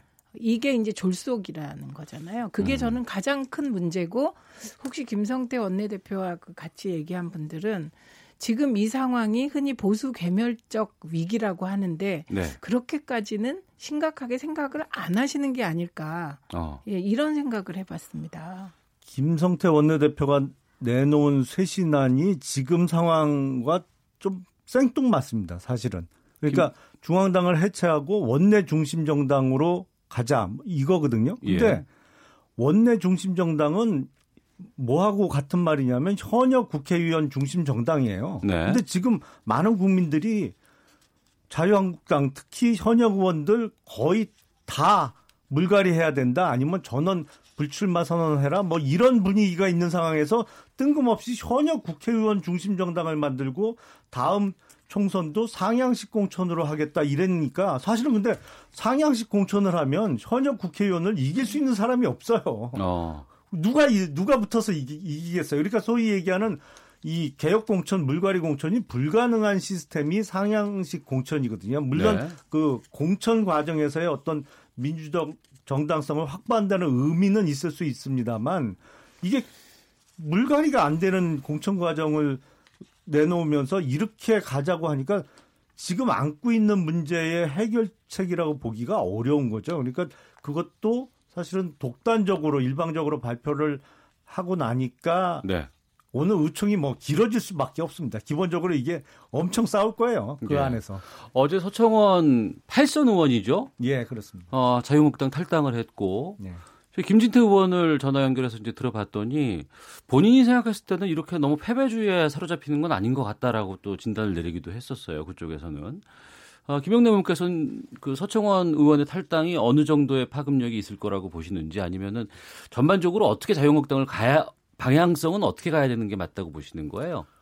일단 서청원 의원의 탈당 선언은 뭐 아주 의미가 없지는 않습니다. 근데 시기적으로 좀 더 빨랐으면 어. 아니면 적어도 어, 그 2016년 총선의 공천 파동 때 뭐 불출마 선언을 했다라면 제일 좋았을 거고 적어도 박근혜 대통령의 탄핵 사태와 관련해서는 어, 그런 선언이 나왔으면 좋았겠죠. 지금은 약간 아, 시기가 늦은 감이 있습니다만 지금이라도 나온 건 다행이고요. 사실은 책임져야 될 사람들이 책임을 안 졌던 것이 지금 이 지방선거를 대표하는 큰 원인 중의 하나라고 생각을 하거든요. 그러니까 예. 책임질 만한 아, 중진 의원들의 차기 총선 불출마 아니면 뭐 탈당 선언, 정계 은퇴 선언이 좀 이어졌으면 하는 바람이 있고요. 지금 자유한국당은 음. 어떤 뭐 하늘 아래 새로운 시스템으로 우리가 그 개혁을 하자 이런 주장보다는 예. 현실적으로 당이 좀 정상화돼야 돼요. 그러니까 그동안 그 홍준표 대표 체계 하에서 너무 당 대표의 어떤 당권 전횡이 심화됐었기 때문에 이게 민주적 정당으로서의 본 모습을 기본을 되찾고 음. 거기에 문호를 열어서 외부 인사를 좀 많이 받을 수 있는 그러니까 지금은 누가 모시려고 누구를 모시려고 해도 안 오거든요. 당이 좀 꼬라지가 이러니까 그러니까 정상화를 빨리 시키고 네. 어, 새로운 인재 수혈을 해서 하나씩 하나씩 차근차근 해결해 나가야 되지 않을까 싶습니다. 예. 예, 그 선거 이후에 그럼 민주당 쪽의 네. 분위기는 어, 표정 관리 아니면 그러면서도 또 한편으로는 어, 선택을 좀 확실하게 받았기 때문에 이후에 책임에 대한 부담들도 좀 있을 것 같기도 예, 하고요. 문재인 대통령께서 등골이 서늘해진다. 음. 예, 그거고 굉장히 다, 분위기는 차분한 것 같습니다. 그리고 예. 차기 당권 경쟁이 시작되었는데요. 네네. 어, 지금 한 20분 가까이가 나올 생각을 하고 있는 거 보니까 네. 이제 상황은 좋은 거죠. 삼선 이상은 다 나오시는 것 같은데요, 보니까. 뭐 그거는 좋은 상황이죠. 뭐. 아, 그래요? 예. 어. 예, 그런데 어, 지지자들께서는 누가 예. 문재인 정부 국정 이기를 뒷받침할 음. 당 대표인지를 네네. 정확하게 감별해 내시지 않을까 싶습니다. 음. 근데 제가 보기엔요 문재인 대통령께서 노무현 정부 때 민정수석 비서실장으로 같이 계셨잖아요. 그러면서 노무현 정부가 실패의 길을 걸어가는 것을 바로 옆에서 목격했기 때문에 네. 그거에 대한 감이 있으신 것 같아요. 왜냐하면 지방선거 대승 거두고 바로 나온 일성이 뭐냐면 그 지방 정부 감찰 강화하겠다는 것이 기강 잡기로 그거 깜짝 놀라셨죠. 그러니까 그 카드. 그게 감이 있는 거예요. 왜냐하면 정권이 어디서부터 무너지기 시작하는지를 알고 있기 때문에 네. 그거 그거를 애초에 막겠다는 것이거든요. 그러니까 확실히 경험이 그러니까 중요해요. 진짜 강, 알겠습니다. 강적을 만나신 거예요. 예. 큰일 났어요, 저희. 자, 계속 말씀을 나눠도 시간이 부족합니다. 재밌죠? 아, 예, 재밌고 또 유익하죠. 아, 다음 주에 계속해서 좀 말씀을 좀 이어가도록 하겠습니다. 각설하고 더불어민주당 최민희 전 의원, 자유한국당 김영남 전 의원 두 분과 함께 말씀 나눴습니다. 다음 주에도 뵙겠습니다. 네, 감사합니다.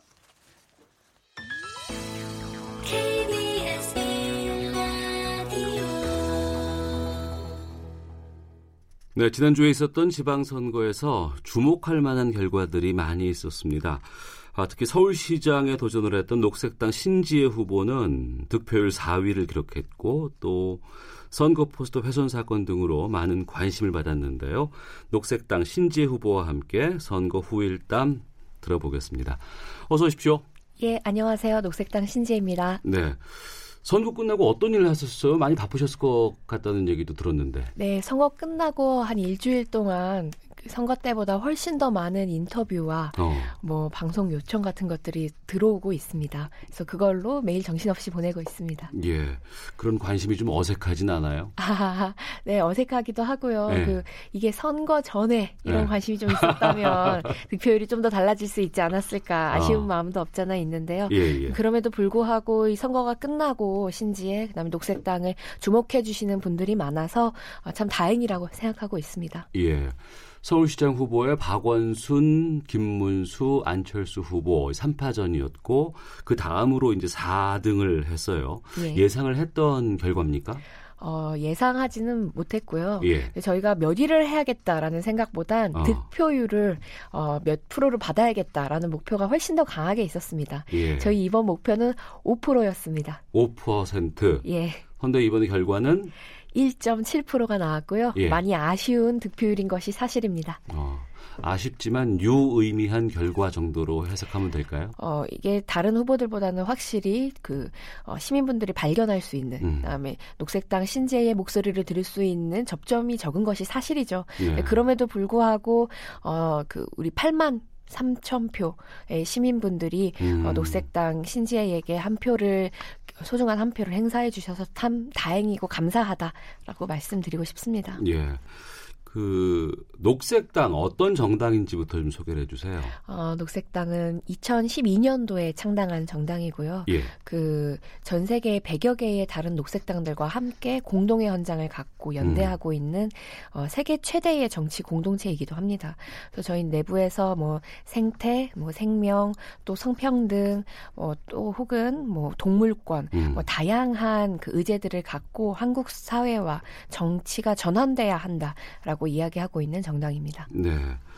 선거 포스터와 뭐 슬로건들 포함해서 선거 이야기를 좀 해볼 텐데요. 슬로건이 페미니스트 후보 맞습니까? 예, 맞습니다. 이거를 전면에 내세운 이유는 있어요? 어, 제가 좀 얘기한 그 음. 요구한 네. 그 기획이었는데요. 아, 그 직접 당에다가 나는 이것을 슬로건으로 쓰겠습니다라고 요구를 했던 거예요? 당이라기보다 저희 캠프 내에서 캠프에서? 네. 예, 예. 그래서 그 이, 어, 지난 몇 년간 음. 한국을 뒤흔들었던 중요 의제 중에 하나가 성평등 의제였고 네. 여성들의 목소리가 본물 터지듯 터져 나왔습니다. 기- 긴 시간 동안 뭐 낙태죄, 불법 촬영물 문제, 성폭력, 성차별, 음. 뭐 여성 살해 사건. 근데 정치권에서 이것에 대한 제대로 된 대, 대답을 해놓지 않고 네. 그다음에 제대로 된 정책도 지금 나와 있는 것이 없어요. 그래서 저는 20대 여성으로서 또 청년 정치인으로서 페미니스트가 정치를 하게 된다면 세상이 얼마나 바뀔지를 시민분들께 보여드리고 싶었고 어. 이제 더 이상 우리가 어, 일상과 사- 정치가 다른 것이 아니라 이 접점들이 계속 만들어지고 가까워질 때 내 삶이 변할 수 있다라는 상상력도 드리고 싶었습니다. 네. 때문에 페미니스트 서울시장 음. 후보를 가장 정면에 내세웠습니다. 근데 또 동의하지 못한 분들은 거부감도 좀 많이 있지 않았을까 싶기도 하거든요. 네, 그게 아직 우리 사회가 페미니즘과 페미니스트라는 단어가 등장한 지 얼마 안 됐기 때문에 네. 아직까지 편견이나 오해가 있어서 그런데요. 이 페미니즘은 어려운 이- 것이 아니잖아요. 그 여성이든 남성이든 혹은 성소수자든 자신이 그 태어날 때부터 가지게 되는 이 음. 성별에 상관없이 네. 모두가 다 자기 존재 그대로 행복하게 살 수 있기를 평등하게 살 수 있기를 지향 하는 것이 페미니즘. 그 다음에 그그 그 페미니즘을 만들어가고 싶은 사람들을 페미니스트라고 하는 거죠. 어. 저는 결과적으로 페미니스트가 아닌 사람들은 모두 성차별주의자라고 생각하고요. 예. 모든 이들이 다 페미니스트가 되어야 한다고 생각합니다. 알겠습니다. 유세차를 단 한 대 빌려서 서울을 다 누비셨어요? 예, 저희가 1톤 트럭을 하나 빌려서요. 예. 어, 그 트럭을 보라색으로 도색한 다음 정말 그걸로만 움직였습니다. 어, 그래요? 네. 서울이 넓잖아요. 그래서 아- 저희를 못 보신 시민분들도 아마 굉장히 많을 거예요. 예. 근데 저희가 그 뭐 돈이 많지 않고 저도 어. 돈이 없고 예. 이번 선거를 모두 다 후원금으로만 치렀거든요. 아, 그래요? 예, 기타금 어. 다 합쳐서 1억 5천으로 선거를 치렀습니다. 네. 그러니까 정말 아끼고 아끼고 아껴서 음. 쓰는 거예요. 그, 어, 그 그렇기 때문에 어, 유세차를 한 대밖에 쓸 수 없었지만 음.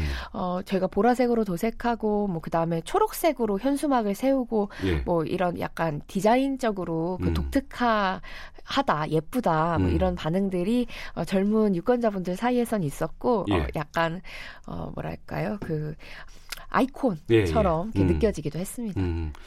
벽보 얘기를 좀 할게요. 그 벽보를 보면 그 안경 또 뒤에서 살짝 돌아보는 강렬한 시선 이런 것들이 상당히 인상적이었는데 이건 또 누구 아이디어였어요?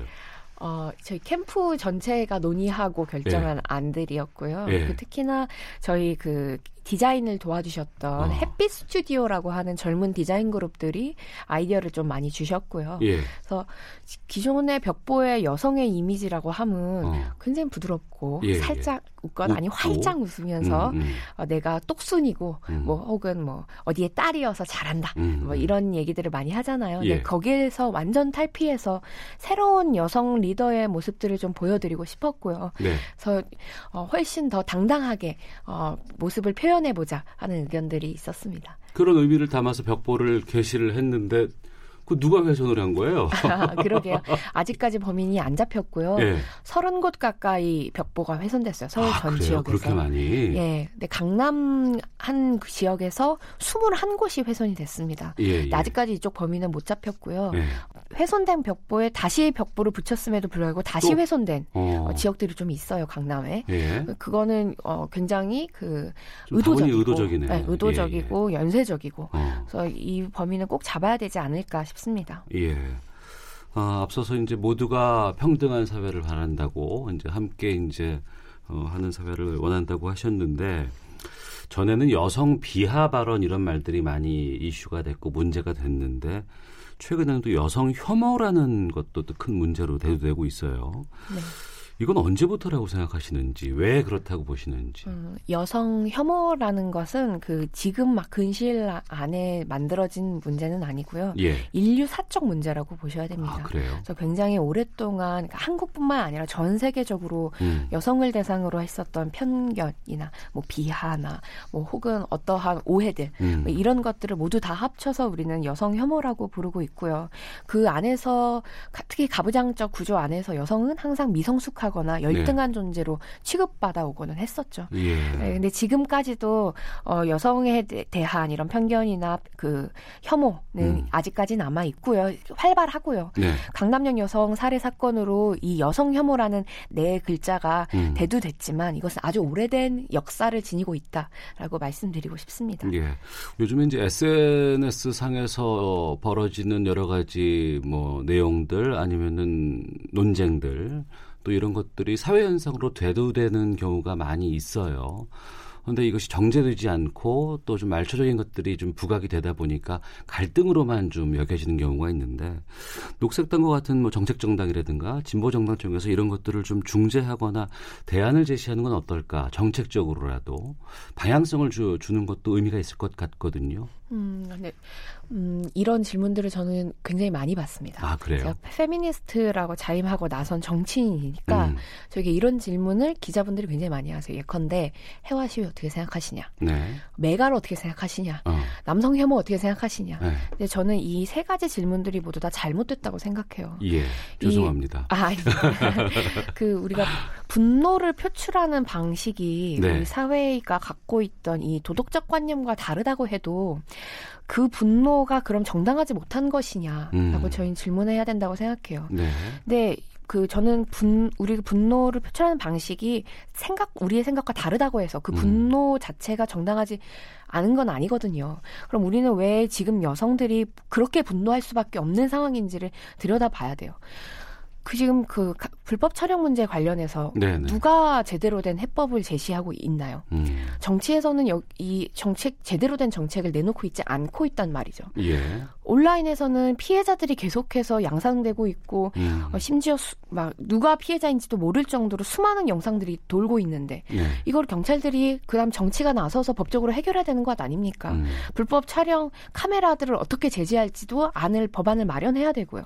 여기에 대해서 몇 년 동안 깜깜무소식이었으니 음. 여성들이 이렇게 분노할 수밖에 없다는 거죠. 네. 진짜 정치가 해야 될 일은 음. 그들의 공포를 이해하고 그 공포를 없애나갈 수 있도록 제대로 안전한 사회를 제대로 만들어 나갈 수 있도록 정책을 세우는 것이 어, 바로 녹색당 같은 정당이 해야 될 일이라고 생각하고요. 네. 그 때문에 이번 선거에서도 여러 가지 성평등 정책을 제시하면서 우리 사회가 어떻게 더 안전하게 만들어질 수 있는지 뭐 어, 성평등 이행각서, 뭐 성평등 계약제, 뭐 혹은 뭐 뭐가 있을까요? 화장실 불법 촬영물 관련한 음. 뭐 지원 제도 같은 것들을 이번 서울시 정책 안에 어, 내세웠던 것이 바로 그 이유입니다. 네.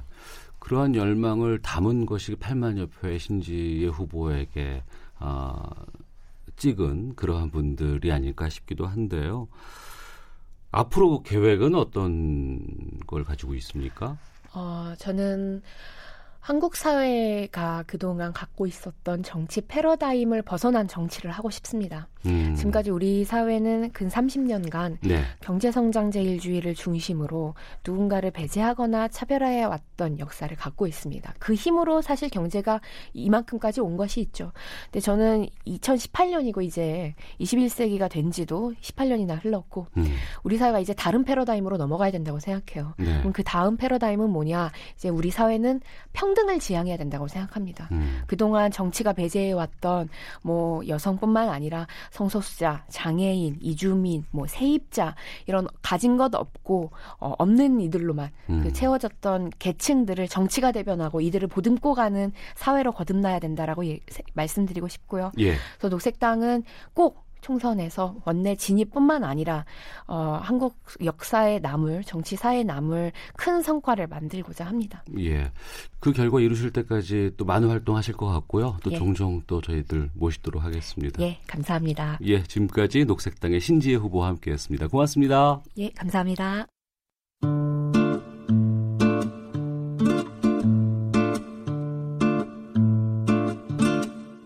오태훈의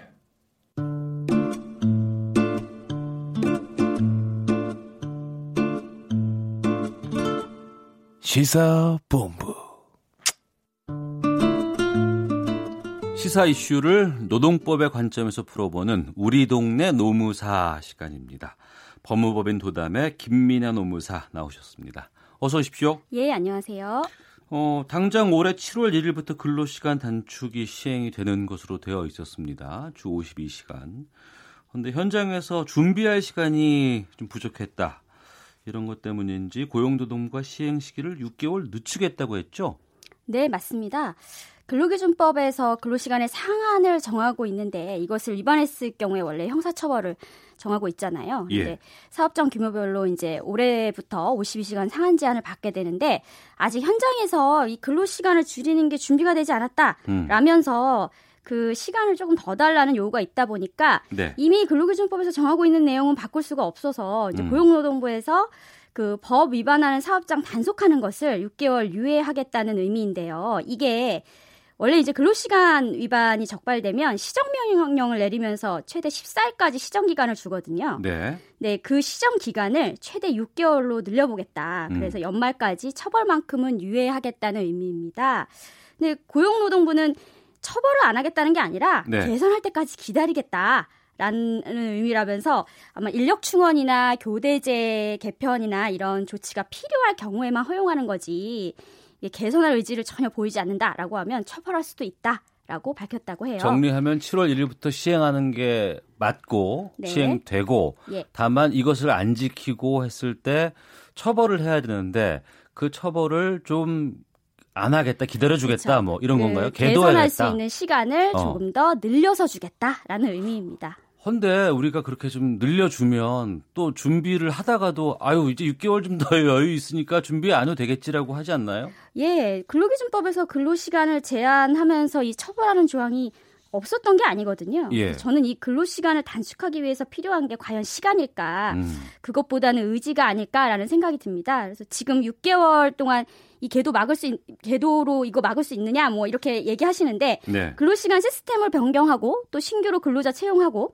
교대제 개편하고 하기에는 6개월 정도의 시간이 그닥 부족한 시간으로 보여지지는 않으니까요. 어. 앞으로는 조금 더 이 노력하셨던 거를 계속 이어서 해 나가시기를 바랍니다. 예. 네. 이거 안착하기 위해서는 주로 뭘 준비를 해야 되는 거예요? 뭐 신입사원을 채용하기도 해야 될 것 같고. 그렇죠. 신입사원 채용의 문제도 있을 거고요. 근로시간 시스템을 또 바꿔야 되는 문제도 있을 거고요. 어. 유연 근로 시간 제도가 필요하다라고 하면 노사 네. 간의 합의도 필요할 것이고요. 음. 또 저는 더 무엇보다도 이 장시간 노동을 장려했던 그동안의 문화들이 좀 바뀌어야 한다라는 생각을 갖고 있습니다. 예.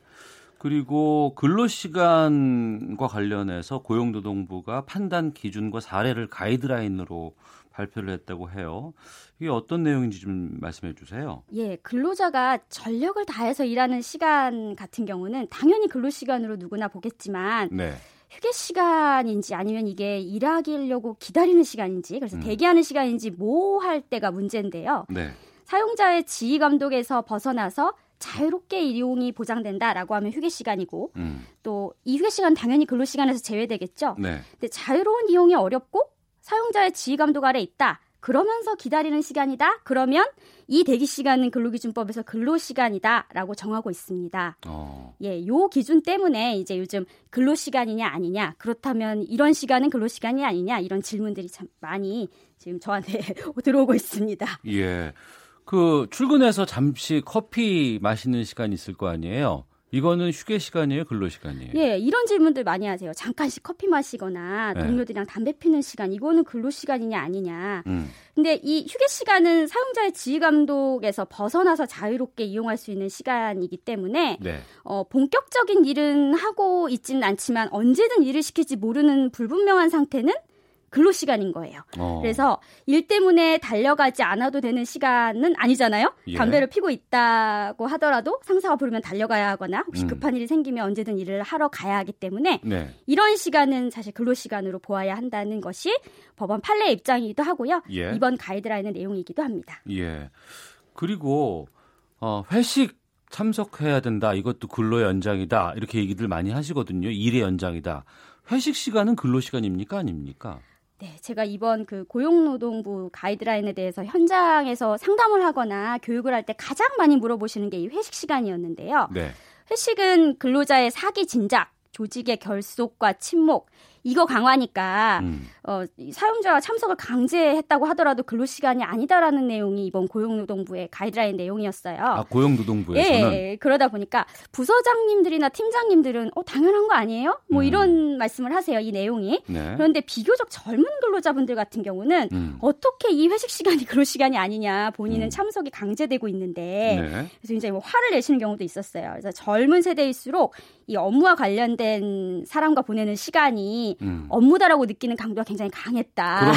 예, 예. 네, 그렇습니다. 그래서 어, 저는 팀장님, 부장님들이 이 이번에 이 고용노동부의 가이드라인뿐만이 아니라 음. 뭐 법적인 내용을 떠나서라도 이 회식을 힘들어하는 근로자분들이 워낙 많으니까 이 회식 문화를 좀 바꿀 수 있도록 노력했으면 하는 생각이 듭니다. 예. 우리 동네 노무사 법무법인 도담의 김민아 노무사였습니다. 고맙습니다. 네, 감사합니다. 오태훈의 시사본부 오늘 순서는 여기서 마치도록 하겠습니다. 저는 내일 오후 12시 20분에 다시 인사를 드리겠습니다. 내일 뵙겠습니다. 안녕히 계십시오.